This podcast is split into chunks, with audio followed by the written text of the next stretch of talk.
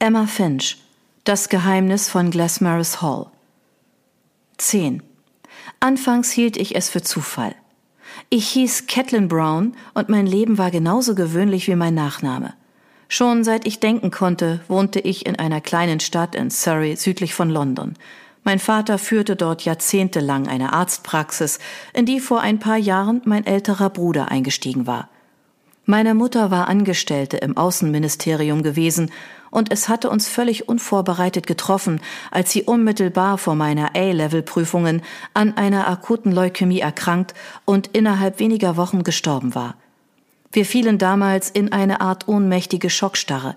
Ich brauchte dringend einen Tapetenwechsel und verkroch mich einige Monate bei Freunden von Dad in Schottland. Nach meiner Rückkehr war ich wild entschlossen, Krankheiten wie Krebs den Krieg zu erklären.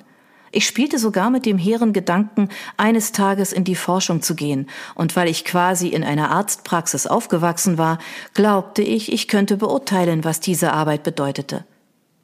Ich konnte es natürlich nicht. Nach den ersten Stunden in der Anatomie war mir klar, dass ich mir schleunigst etwas anderes überlegen musste, obwohl der Geruch der Chemikalien im Sektionssaal der Anatomie dank des ausgeklügelten Lüftungssystems auszuhalten und der Blick der präparierten Leichen kaum schlimmer war als der von gekochtem Hühnerfleisch. Doch irgendwann würde ich keine toten Körper mehr vor mir haben, und alles, was ich für die Kranken tat und auch all meine Fehler, konnten tragische Folgen für ihr Leben und ihre Gesundheit haben. Diese Verantwortung war mir eine Nummer zu groß.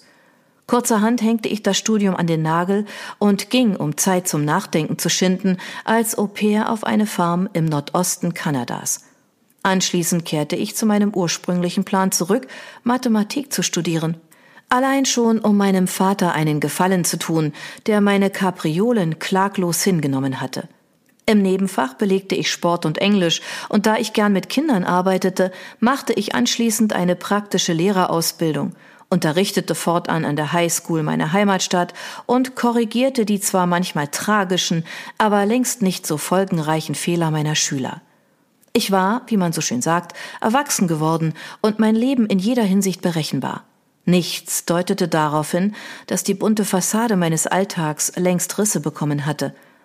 Bis zu jenem Sommernachmittag, an dem ich Zeugin eines Mordes wurde, dessen Motiv ich in der Vergangenheit meiner Familie finden sollte und dessen Folgen nicht nur meine Zukunft auf den Kopf stellten, der Countdown zu einem Spiel auf Leben und Tod hatte ohne mein Wissen begonnen. The Fence, East Anglia. Er drehte das Streichholz zwischen seinen Fingern. So klein, so unscheinbar, nicht mehr als ein Holzsplitter, an dessen einem Ende Gefahr lauerte. Harmlos, solange es niemand benutzte. Mit einer knappen Bewegung riss er das Schwefelende über die raue Fläche, wartete, während sich die Flamme unaufhaltsam seinen Fingerspitzen näherte. Er schloss die Lider. Feuer. Solange es Nahrung hatte, brannte es, loderte, verzehrte, zerstörte, was sich ihm in den Weg stellte tötete. Der Kuss des Feuers war schmerzhaft. Abrupt riss er die Augen auf und legte das Streichholz in den Kamin, in dem sich Holz und zusammengeknüllte Zeitungen befanden.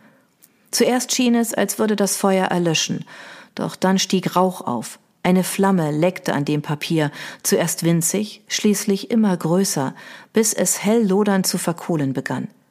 Schatten tanzten an den weiß getünchten Wänden, während das Feuer neue Nahrung fand und schließlich auf das trockene Holz übergriff. Neben ihm auf dem Boden lag ein Notizzettel, auf dem in akkurater Handschrift ein Name, eine Adresse und eine Nummer notiert waren.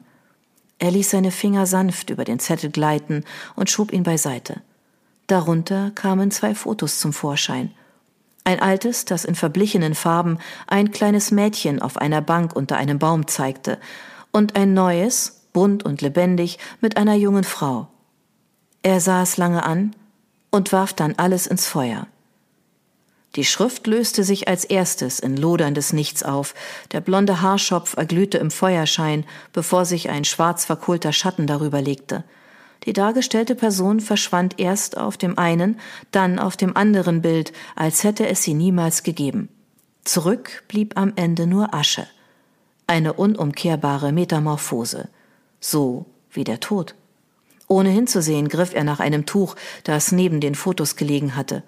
Es war schon alt, der blutrote Stoff fadenscheinig, und seine Mitte zierte ein Symbol in absoluter Symmetrie wie ein perfekt geschliffener Kristall.